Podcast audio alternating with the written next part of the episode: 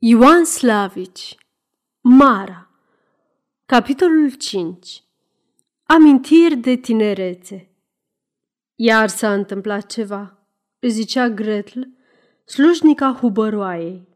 Stăpânul ei nu plecase ca de obicei îndată după masă, ci stătea de vorbă cu stăpâna și stătea cam de mult, ceea ce nu era bine. A intrat de câteva ori în casă, pentru ca să ridice masa și a găsit mereu la fel. El cu pipa în gură, la un colț de masă, iar ea în celălalt colț. Deși împlinise 46 de ani și era om cu multă chipzuială, Hubert nu părea deloc ca om care poate să fie tatălui Națl. Lasă că era un bălan, cam slab și cu obrajii roșii, după înfățișare prea tânăr dar era în tot felul lui de a fi ceva ușuratec, aproape ștrengăresc. Gura era croită pe râs, ochii îi jucau mereu în cap și lucruri pentru alții mari îi păreau adeseori nimicuri. Deși ținea mult să aibă prietenie cu popa, cu beamterii și cu ofițerii, se pomenea adeseori la chefuri și cu oameni fără prea mare trecere – până chiar și cu calfele lui, un lucru pe care fecior său n-ar fi fost în stare să-l facă. Și mai ales asta l-a făcut să nu prea aibă trai bun cu nevastă sa, care era femeie așezată, cam țâfnoasă și mai neîngăduitoare. Nu-i vorba. Certuri nu prea erau între dânsii, fiindcă el râdea și făcea glume când ea îl mustra. Ea se necăjea, se înțelege, cu atât mai rău se întețea și de obicei începea în cele din urmă să plângă. Cu asta se sfârșea apoi vorba, deoarece el se ducea și o mângâia. Îi zicea să nu fie proastă, căci tot n-are nimeni nevastă ca dânsul și toate erau bune deocamdată. Rar se întâmpla ca el, pierzându-și sărita, să spargă ceva ori să o lovească. Nici atunci însă nu era ceartă, fiindcă îl mângâia și îl împăca dânsa pe el. Niciodată el nu putea să plece de acasă mai înainte de a se fi ales lucrurile într-un fel ori într-altul. Nu putea să-și petreacă în tignă și știa că va trebui să se întoarcă înainte de vreme. De asta dată el tot râdea, iar nevastă sa N-ajunsese încă să plângă, deși tare îi venea să o facă. Avea două mari supărări deocamdată. Ziua trecută, în duminica floriilor, maica Egidia, chiar maica Egidia ea însăși, a oprit-o când a ieșit din biserică și i-a spus, ce rușine, că națl stă gură cască pe la ferești ca să dea ochi cu fata marei. Atât ai părea de mare lucrul acesta încât n-a îndrăznit să vorbească despre el lui Huber, care ținea foarte mult la mănăstire și la maica Egidia îndeosebi. A stat însă toată după amiază ziua ea singură, închisă în casă și s-a gândit cum și în ce fel să-i facă băiatului mustrări. Spre mare ei ușurare, spre îngrozirea din ce în ce mai mare a ei însă, Băiatul nu s-a întors nici în amurg, nici seara, nici noaptea, ci abia în zorile zilei următoare. A stat, a așteptat, s-a frământat, s-a gândit și răzgândit și a plâns. Cum plâng mumele când își văd copiii porniți pe căi greșite și nu știu cum să-i oprească și să-i întoarcă. Iar bărbatul ei, tatăl băiatului, om în toată firea, râdea. Ba zicea că îi pare bine că a început și băiatul lui să fie om, ca toți oamenii. Mai putea oare biata femeie să se stăpânească și să nu-i o spună și pe cealaltă? I-a spus-o, chiar cu îndărătnicie, ca să-i arate că o să-i treacă și lui pofta de râs. I-a și trecut. Ce-i drept? Păcatul că feciorul lui a căscat gura la ferești nu-l prea scotea din ale lui. Fetele sunt fete, așa zicea el, ca băieții să alerge după ele. Dar fata era amarei. Puțin îi păsa. Nu era la urma urmelor decât o nebunie de tinerețe la mijloc. Asta vine și trece tot cum a venit, fără să știi când și de ce. Un lucru nu putea să-i dea lui prin gând, că băiatul lui ar mai putea vreodată să nu fie om cu minte. Era însă nevoit să se gândească la casa lui și asta îl făcea totdeauna posomorât. Se simțea foarte tignit și ferit de griji de când lăsase pe feciorul său la măcelărie. Însă tot el însuși era patronul, căci națl era trecut în braslă numai în rândul calfelor și mult ar fi dat să scape de orice grijă, lăsându-și feciorul patron la măcelărie. Asta nu era însă deocamdată cu putință, deoarece la Lipova erau numai doi măcelari. Ei au intrat în la cojocarilor, care tăiau și ei primăvara miei, toamna berbeci și iarna, pe aici pe colo, câte un porc. Iar după rânduiala Breslei, nu putea să intre în rândul patronilor decât acela care și-a făcut ani de ucenicie. A lucrat un an la patronul care l-a scos calfă și a mai și făcut doi ani de călătorie. Națl făcuse ani de ucenicie și era de doi ani calfă. Îmi mai lipseau doar cei doi ani de călătorie. Nu-i vorba. Dacă starostele ar fi fost om de înțelegere, lucrurile, mai ales pentru Huber, s-ar fi putut pune la cale și fără de acești ani. Bocioacă era însă foarte mândru de starostia lui. Și nu s-ar fi învoit, odată cu capul, ca cojocarii să fie mai prejos de măcelari și ca de dragul unui măcelar să se nesocotească rânduiala Breslei, pe care toți cojocarii o păzeau cu sfințenie. Apoi, nu era nici Huber omul care e în stare să se căciulească în fața lui Bocioacă, dar nici nu-i strica băiatului să mai umble prin lume, să vază, să învețe și să se deprindă a fi om de capul lui. Era și pentru Huber, dar mai ales pentru Hubăroaie, foarte greu lucru să se lipsească de feciorul lor. Nu le rămânea însă decât să o mai facă și asta – Îndeosebi Hubăroaia se mai și bucura. Avea prieteni la Arad, la Timișoara și la Lugoj. Avea și rude, dânsa la Buda și la Pojon, iar bărbatul ei la Viena. Ori și unde se ducea, băiatul găsea casă primitoare, ba chiar și mireasă potrivită cu starea lui.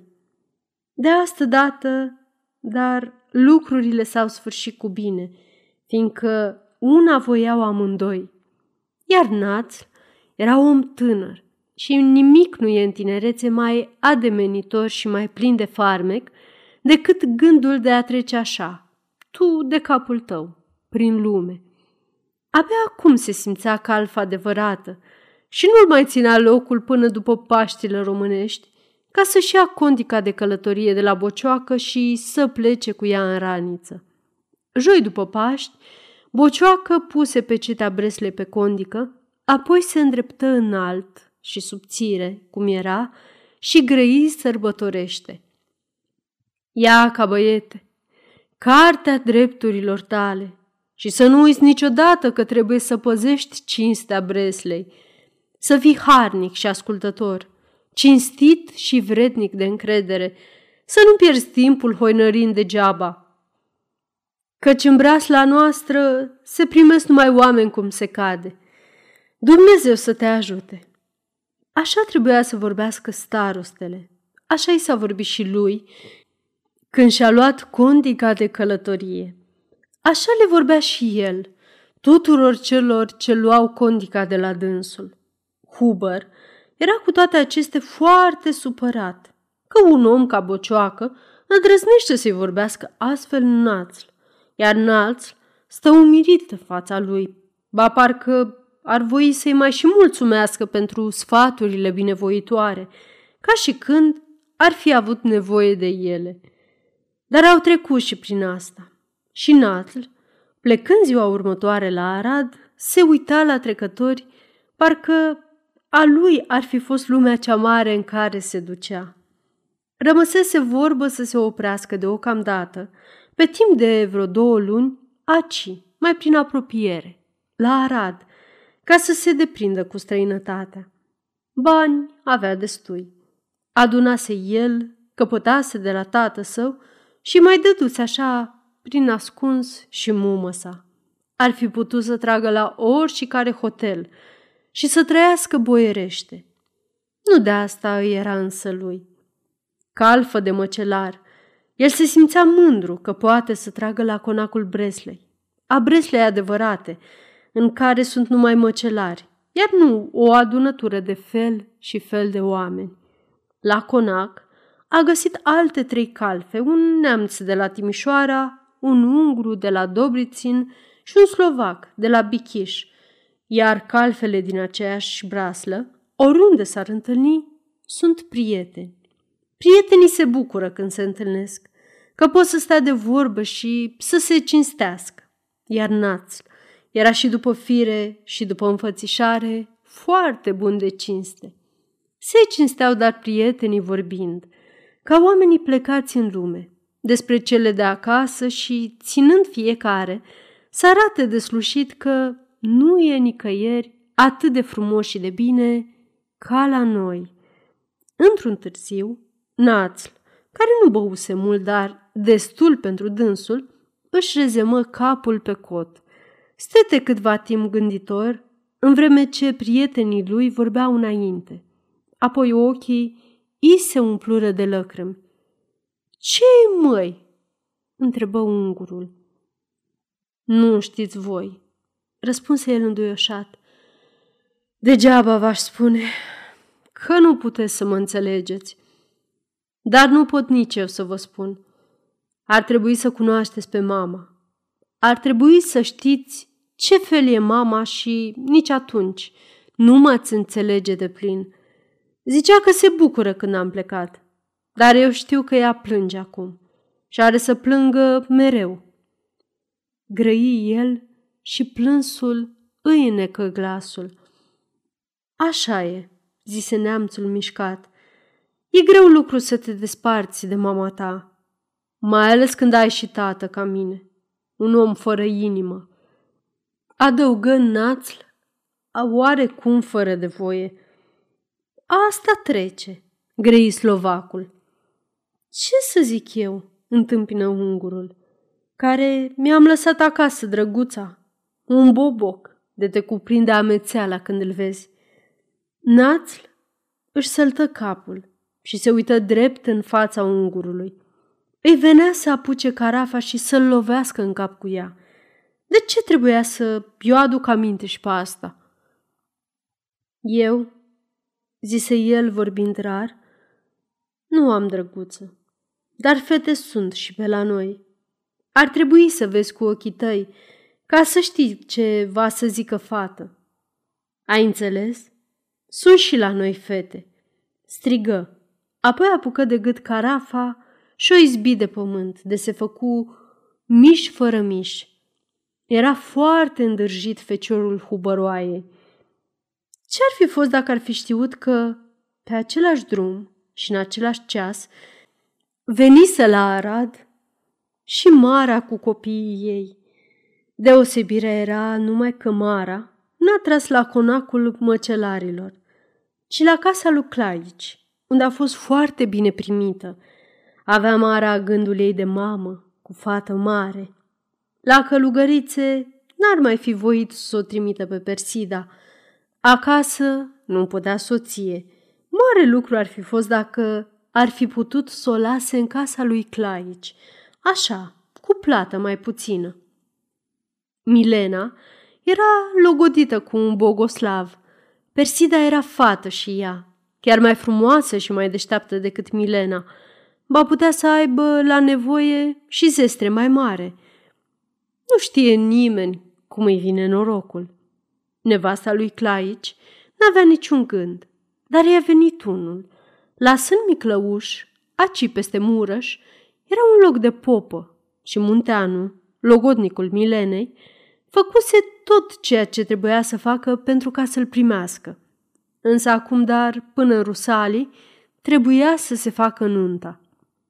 Milena și sora ei Anca lucrau pe capete ca să fie cât mai curând gata cu ale zestrei, iar Persida era o adevărată măiastră când pune mâna pe foarfeci și pe ac. Mare lucru ar fi fost dacă ea ar fi rămas până la nuntă, ca să le fie fetelor într-ajutor. Vai de mine! Nu se poate, grei Mara. Trebuie să se întoarcă la școală. Tot așa zicea și Persida. Nu era însă chip să plece când fetele stăruiau atât de mult să rămâie. Ba muma lor mai scăpase și vorba că o să-i fie Persidei recunoscătoare. Mara s-a întors dar singură la Radna, ducând se înțelege cu dânsa și o frumoasă scrisoare pentru maica Egidia. Acum nu se mai plângea Persida că n-are ce face. Lasă, că fetele nu mai știau unde să-și pună capul, dar Claici avea patru ucenici și șapte calfe, dintre care numai doi erau oameni cu casă. Secalena nu ținea cu toate acestea slujnică, ci se ajuta cu ucenicii și cu fetele ei. Era minunat la casa lui Claici și Persida, care atâta timp fusese mâna dreaptă a econoamei de la Lipova, ar fi voit să se despartă în mai multe, ca să fie pretutindere, să pună lucrurile la cale, să facă rânduială, să le ție toate curate ca la mănăstire. Un singur lucru nu-i plăcea Persidei, că trebuie să șadă la masă cu calfele, care se uitau la ea cu coada ochiului. Acesta era însă obiceiul casei și nici că i-ar fi putut trece cuiva prin minte, că s-ar putea și altfel. Ar fi plecat calfele toate dacă stăpânul nu le-ar fi făcut cinstea de a le pune la masa lui. Le era cu toate aceste oarecum greu să vie la masă și Bodroganu, cel mai sfătos dintre dânsii, mai înainte de a veni, se spălă pe mâini. Apoi se mai și peptănă și puse alt surtuc. Ceilalți făcură și ei ca dânsul, încât era ca în zi de sărbătoare la masa lui Claici și așa a și rămas de aci înainte. Singur trică n-a intrat în acest obicei nou. El înțelegea prea bine de ce se spelcuiesc ceilalți și era mândru de sorsa. N-avea însă nevoie să facă tot ca dânsii, fiindcă și fără de asta, tot frate îi rămânea Persidei. Duminică s-a spălcuit însă și el. Știa că are să vie Munteanu cu vreunul din prietenii lui să ducă fetele la biserică și n-ar fi lăsat odată cu capul pe soră sa să meargă singură cu dânsii. De la biserică oamenii se duc să se închine, dar aflându-se odată la un loc, ei se văd, se întâlnesc și stau de vorbă. Trică știa că fetele lui Claici nu se întorc niciodată singure de la biserică și ținea să fie și el în ceata celor ce le petrec acasă. Doamne, ce mângâiată s-ar fi simțit Mara dacă ar fi putut să vadă pe fata ei așa, înconjurată de bogoslavi, care nici nu îndrăzneau parcă să se apropie de dânsa și rosteau vorbele numai cu jumătate de gură când îi vorbeau. Trică fierbea cu toate acestea în el. Prea îi păreau îndrăzneți, pe când ea, mereu rușinoasă și alăturea cu fratele ei. Hubernalț ar fi fost și el, dacă ar fi văzut-o acum, de părerea lui Trică. El însă era dus la altă biserică și nu știa că n-ar fi avut decât să se uite bine împrejurul său pentru ca să vadă ceea ce-i dorea inima. Fetele lui Claici, deși sârboaice, umblau mai bucuros la biserica românească decât la cea sârbească, unde nu erau bogoslavi. Și bogoslavii cântau foarte frumos, iar biserica românească Totodată și catedrala episcopească se afla tocmai afară din oraș, pe țărmul Murășului. Trebuiau decât să treacă prin piața cea mare a orașului, când se întorceau de la biserică, și chiar și numai atât ar fi fost destul pentru ca să facă drumul cel lung până la biserica românească. Aici, în piață, e mănăstirea minorităților, cu o biserică frumoasă și mare, singura biserică catolică în tot orașul. Pe la 12, când lumea iese de la biserică, e o adevărată frumusețe pe piață, unde e adunat întreg orașul. Să stai și să privești cum ies oamenii din biserică și știi că e zi de sărbătoare. S-au oprit fetele și acum, ca de obicei, și Persida se simțea ca la Radna, unde atât de adeseori văzuse lumea înghesuindu-se la ieșirea bisericii. Uite, ia ca și hubărnațl, strigă Trică, cum strigi așa când vezi pe cineva la care nu te așteptai. Persida tresări și începu să tremure din picioare. Cine era acest hubărnațl? Un om pe care îl văzuse așa, întreacăt și pe furiș, de trei ori în viața ei. Acum însă aici, în mijlocul unei lumi de oameni pe care nu-i mai văzuse, el îi părea un vechi și bun prieten. Aceasta este o înregistrare Cărțiaudio.eu. Pentru mai multe informații sau dacă dorești să te oferi voluntar, vizitează www.cărțiaudio.eu. Toate înregistrările Cărțiaudio.eu sunt din domeniu public. Îi venea să plângă când vedea că el se duce, se depărtează, se perde din vederea ei și ar fi voit să-l cheme înapoi, să trimită Petrică după dânsul. N-a făcut niciuna nici alta, dar ochii ei erau furați, duși, perduți în urma lui și Trică, văzând ochii aceștia, se înduioșă, deci simți ochii muiați în lăcrăm. Mă duc, zise el grăbit, să-i spun că suntem aici. Fai de mine, ai nebunit? răspunse ea. Ce avem noi cu el? Doamne, dacă i-ar fi păsat lui de dânsa, ar fi simțit că ea îl vede și s-ar fi uitat înapoi și ar fi salutat, ca atunci pe pod, atât de cuvincios și cu fața atât de deschisă și de veselă. Cine e acela?" întrebă Milena. Un măcelar de la Lipova, răspunse Persida, cam peste umăr.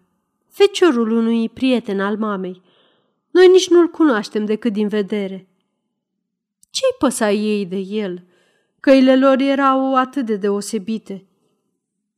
Așa era în gândul, dar nu totodată și în inima ei. Omul acela o prinsese într-o clipă de slăbiciune. El știa ceva ce singur el știa.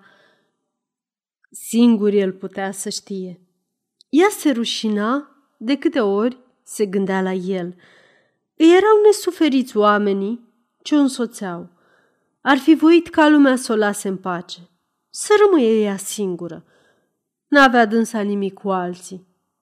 Aveau însă alții cu dânsa și casa lui Claici era mereu plină de prieteni de-ai lui Munteanu, ceea ce nu supăra nici pe Secalena, nici pe Mara, care țineau mult la Blagoslavi. Vorba era de nuntă, de veselie, de zile fericite și serile fetele învățau cu tinerii să joace, spre mare supărare a lui Trică, nevoit și el să ia parte la petrecere. Părintele episcop hotărâse ca, în ziua de Rusalii, să-l hirotonisească pe Munteanu, de diacon. Cununia trebuia dar să se facă neapărat duminică, înainte de Rusalii. Anca și Persida erau surori de mireasă și Secalena le făcuse haine la fel. Frații de mire erau uh, unul Codreanu, cel mai curățel dintre prietenii lui Munteanu, iar celălalt, o, Doamne, chiar trică. El nu voia, dar așa dorea Milena, așa Secalena, așa poruncea Persida, iar Mara, când a aflat acestea, a dat din toată sărăcia ei să-și cumpere un rând de haine negre și o pereche de mănuși în fața gușei de porumbel. Când s-a văzut sărmanul băiat gătit astfel, îi venea să se ascundă, ca nimeni să nu-l vadă, și a început să râdă ca un nebun. Mara a început și ea, dar nu să râdă, ci să plângă, ca o nebună. Cum, Doamne, să nu plângă? Când își vedea copiii mari, atât de frumoși, atât de spilcuiți, atât de cum se cade și Bârzovanul fie iertat, era în pământ și nu putea să-i vadă și el, căci și ai lui erau. Săracul, zise ea ștergându-și lacrimile, mult a fost bun și vrednic. Azi nu mai trăiesc cu oameni ca dânsul. Nu era lumea asta pentru el. Cum ar fi putut Persida, ea singură, să rămâie tot cu gândul ei cel vechi, când Bârzovanul îi fusese tată? Mara îi era mamă, Trică era frate și toți ceilalți umblau în voia ei. Inima tânără e făcută să stea deschisă și tânără era și inima Persidei. Da, așa râzând din gură și din ochi, așa îndrăzneală, ca un copil răsfățat, n-am mai văzut-o pe ea decât un singur om, Națl, atunci când stătea în fața fereștrii deschise. Cum ar mai fi alergat el la biserica de pe țărmul Murășului, dacă ar fi știut că iară putea să o vadă tot ca atunci? El însă n-avea de unde să o știe aceasta. Abia după biserică, în piața cea mare, când nuntașii, un lung șir de trăsuri se întorceau la casa miresei, s-a oprit și el, cum toți se opriră, și a văzut mai întâi Petrică, apoi pe Mara, nu însă și pe Persida, care trecuse înainte. Vă rog, întrebă el pe un domn care se afla în apropiere, cine se mărit aici? Ăla ridică din umeri. Vă rog, întrebă el pe altul, unde se duc nuntașii? Și ăsta rădică din umeri. El nu mai întrebă pe nimeni, ci porni dus și ca ieșit din fire în urma trăsurilor. Acolo, unde se duceau trăsurile, acolo le va afla și le va vedea el toate. Le-a și aflat, căci nuntașii se dăduseră toți din trăsuri pe când el a sosit. Trăsurile erau ieșite în uliță, unde stăteau ca să mai răsufle caii, și în poarta deschisă se înghesuia o lume de oameni care le știau toate. Era nuntă de vară la casa lui Claici. În curtea cea largă era un mare cort de verdeață, acoperit cu frunze de stejar, împodobit la intrare cu ghirlande de flori. Casa se întindea la stânga până în uliță. În cort, prin curte și în fața casei, nuntașii roiau în voie bună, dar încă nu vesel. Unii se așezau pe la mesele întinse în cort, spre fund, la dreapta și la stânga. Alții stăteau de vorbă, în locul larg ce rămăsese la mijloc, între mese. Cei mai mulți însă, tineretul, se aflau în fața cortului, unde cânta muzica încă tot obișnuitul marș de nuntă. Aici era și trică, tot lung și deșirat, dar mai altfel decât atunci, cu mâinile parcă mai lungi și împedecându-se mereu când de unul, când de altul. Mara era și dânsa la masa din fund, dar pe Persida nu o vedea nicăieri. Și totuși ar fi putut să fie. El știa acum că fata lui Claici e cea care s-a măritat, că Trică e calfă și a fost și ucenic la Claici. Era însă lucru firesc ca Persida să nu fi venit și ea la nuntă, fiindcă se afla la mănăstire. Ar fi putut cu toate acestea să fie și ea, aici. El însă nu mai putea să aștepte. Stăpână sa l aștepta cu masa. Ce păcat! Trebuia neapărat să se ducă. Dar ea putea să fie aici. Nu, era peste putință. El trebuia să meargă la masă. Aha, ochii tuturora se îndreptează spre casă. Vine mireasa cu ginerele, iar după dânsii, el se dete la o parte, ca să nu fie văzut. Nu-i ședea bine să stea așa gură cască, în poarta unei case străine. Hmm, făcu el cu fața deschisă. Nu era tot cum o știa el, mândră și oarecum încruntată, dar era drăgălașă, rușinoasă, neajutorată. Nu știa cum să-l ție de braț pe tânărul acela. Cine-o fi? Era de toată frumusețea, dar puțin a fost, căci ea s-a pierdut peste puțin în fundul cortului. Națl se întoarse și grăbit și în silă se urcă într-una din trăsurile acum slobode și apoi iute, ca stăpâna să nu se supere. După masă, da, fără îndoială, ar fi voit să o vadă mai bine. Dar adecă de ce? Ce folos? Nu, el nu putea să stea în poartă. Și nici acasă nu putea să stea. A ieșit, ca de obicei, la plimbare. Ce ar fi fost dacă trecea ca din întâmplare pe acolo? Asta da. Vai, ce gălăgie! Ce amestec! Ce neastâmpăr! Era parcă se înzeciseră oamenii. Unii jucau în curte, alții în cort, pretutinderea era plin. Și el nu vedea nimic. Trecu și se întoarse peste câtva timp. Și iar trecu și iar se întoarse. Nu mai putea. Era parcă mumă sa. Stă de pând acolo, la răspântie, și îl vede și se mâhnește. Va Persida îl vedea, parcă și ea, cum umblă să o vază pe furiș și râdea de prostia lui. El plecă hotărât și iute, dar cu pas din ce în ce mai rărit. Apoi de la colț se întoarse. Acum încă cea din urmă dată. Muzica nu mai cânta. Jocul încetase.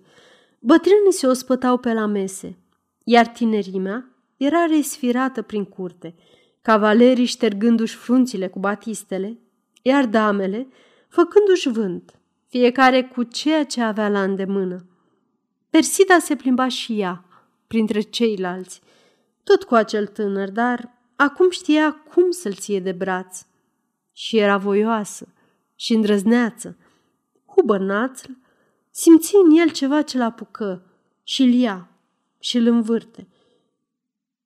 Își potrivi surtucul pe trup, își răsuci odată mustața, apoi, fără ca să mai ție seamă de mumă sa, trecu prin mulțimea adunată în poartă și înaintă răzând spre Persida. Persida, când dete cu ochii de el, se făcu dreaptă ca lumânarea. El venea ca ieșit din pământ și îi părea cu toate aceste lucru foarte firesc ca el să vie și să se apropie așa, râzând prietenește, ca atunci, pe pod. Acestea erau din altă lume, ca din traiurea, unde toate sunt de sine înțelese. așa e că de miri, zise el, fără ca să-și mai ridice pălăria. Am văzut când vă întorceați de la biserică pe fratele și pe muma dumitale și am dat cu socoteală că trebuie să fii și dumneata aici. Ne cunoșteam de acasă, adăugase apoi, întorcându-se spre Codranu, care era cam mirat. Oh, grăi Persida dezmeticindu-se, eu te-am văzut pe dumneata de mult, odată, când ieșeai de la biserică, dar nu te-ai uitat la noi și nu ne-ai văzut. Păcatele mele, zise el, îmi pare foarte rău, care va să zică, nu acum ai venit. Sunt de la Paște aici și am să stau până la toamnă. Cum? Nu te mai întorci la mănăstire? Nu lăsăm. Grăi Codreanu ca să zică și el ceva. Națl nu putea să-și dea seama dacă rău ori bine îi pare.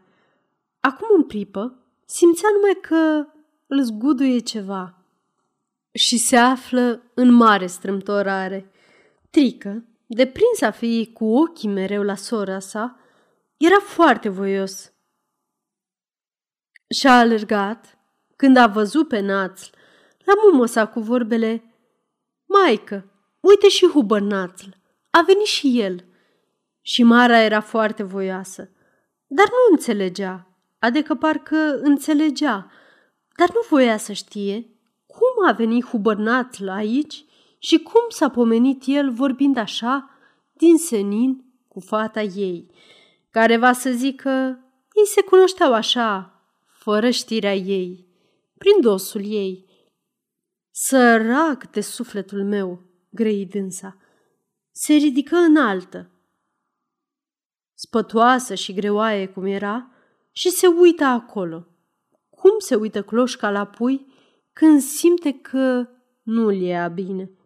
Iar Mara era dintre oamenii care nu vorbesc numai cu gura, ci și cu ochii și sprâncenele, și cu crețele de pe frunte, și cu mâinile descleștate. Ochii tuturora se cârmiră după a ei și națl. Era ca strivit de multele priviri care îl întrebau Cum ai cutezat tu să vine poftit de nimeni aici? Acum, acum, iar îl vedea mumă sa. Era o nemaipomenită obrăznicie. A vorbit prostii de necrezut. Ce caută el aici? Ce vrea? Ce l-a adus? O să mai vie și mâine? Și poi mâine? El se îndreptă și înfruntă privirile anțintite spre el, apoi se duse drept spre Mara, care era închisă în dosul mesei. Ajuns în fața ei, el ridică zâmbind pălăria. Am văzut, zise, trecând din întâmplare pe aci, pe domnișoara, fica dumneavoastră, și am dat cu socoteală că sunteți și dumneavoastră aci. Aș avea să vă fac o rugăminte. Mara se însenină. Așa, zise ea, era lucru firesc. Cum să nu cunoască feciorul lui Huber pe fata ei? Dumneasa, urmă, îndreptându-se spre nunul care ședea al treilea de la dânsa, e feciorul unui bun prieten al nostru. Nunul dete din cap, iar în națl se închină, apoi iar se întoarse spre Mara. Mama, grei dânsul, era să vie săptămâna viitoare aci, fiindcă rămăsese ca după Rusalii să plec la Buda. Vă rog să-i spuneți, dacă vă întoarceți, să nu mai vie, căci eu plec mâine.